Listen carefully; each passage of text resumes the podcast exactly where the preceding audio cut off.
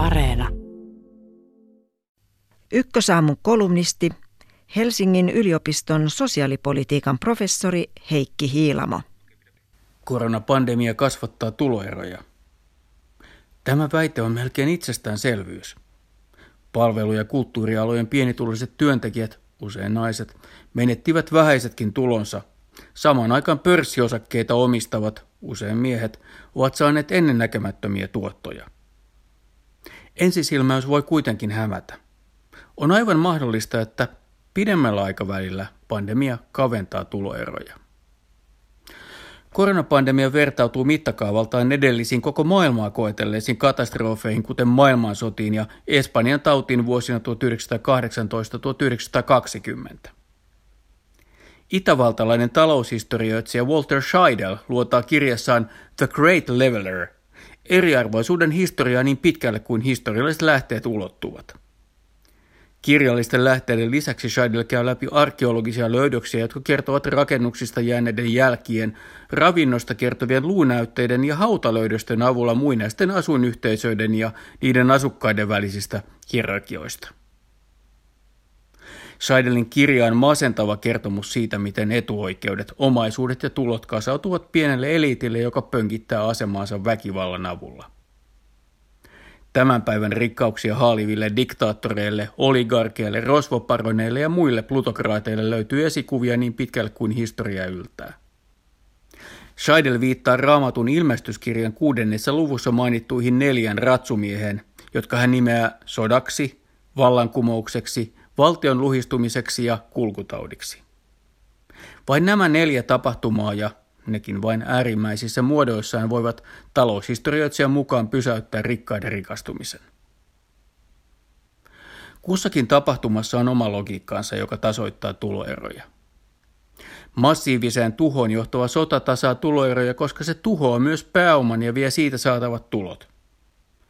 Esimerkkejä pääoman tuhoutumisesta ja kaikkien rikkaimpien suhteellisen aseman heikentymisestä ovat 1900-luvun maailmansodat.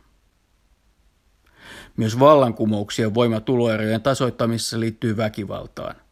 Lenin, Mao ja Pol Pot onnistuivat pienentämään radikaalisti tuloeroja pakkokollektivisoinnilla, joka johti miljoonien ihmisten kuolemaan. Seidelin neljäs ilmestyskirjan ratsumies on kulkutauti. Seidelin mukaan myös kulkutaudeissa vain kaikkein kauheimmat epidemiat ovat tasanneet tuloeroja. Musta surma vei hautaan 30, jopa 60 prosenttia Euroopan väestöstä vuosina 1346-1353.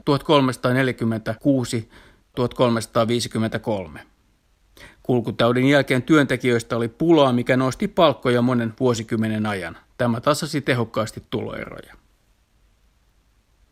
Kaikesta kauheudestaan huolimatta koronapandemia ei voi liittää yhteenkään neljän ilmestyskirjan ratsumieheen. Pandemia ei ole maailmansotien tapaan tuhonnut pääomaa suuressa mittakaavassa – Koronarajoitusten vastaisissa mielenosoituksissa on puhjennut eri puolilla maailmaa, mutta mistään vallankumousliikettä ei ole kuitenkaan näköpiirissä. Epidemia tuskin johtaa myöskään laaja-alaisen työvoimapulaan, mikä nostaisi palkkoja. Sen sijaan toisen maailmansodan jälkeinen kokemus voi antaa osviittaa koronapandemian vaikutuksista tuloeroihin. Tuolloin kaikki sotiin osallistuneet maat olivat pahasti velkaantuneita – Lisää velkaa aiheutui jälleenrakennuksesta. Yhteinen sodan kokemus synnytti myös solidaarisuutta, joka kanavoitui tahtoon rakentaa vahvoja ja kaikki kansalaiset huomioon ottavia valtioita, hyvinvointivaltioita. Velkaa maksettiin ja hyvinvointivaltioita rakennettiin korottamalla rikkaiden verotusta. Tulo- ja perintöverotuksen progressio nousi ennätyslukemiin ja jäi pitkäksi aikaa korkealle tasolle. Toisen maailmansodan jälkeinen aika oli aina 1980-luvulle asti poikkeuksellinen jakso maailman historiassa. Tuloerot tasoittuivat lähes kaikissa rikkaissa maissa. Ensimmäisiä merkkejä uudesta solidaarisesta veropolitiikan aikakaudesta on jo nähtävissä. Yhdysvallat aikoo kiristää selvästi rikkaimpien verotusta – Suomessa toukokuussa 2020 raporttiinsa jättänyt neljän taloustieteilijöiden ryhmä nosti esiin varakkaampaan väestöön kohdistuvien kiinteistöveron sekä listaamattomien yritysten veron kiristämisen. Tuloerot kaventuvat, jos pandemian vahvistamat valtiot uskaltavat maksaa koronavelkaa verottamalla enemmän niitä, joilla on enemmän varoja.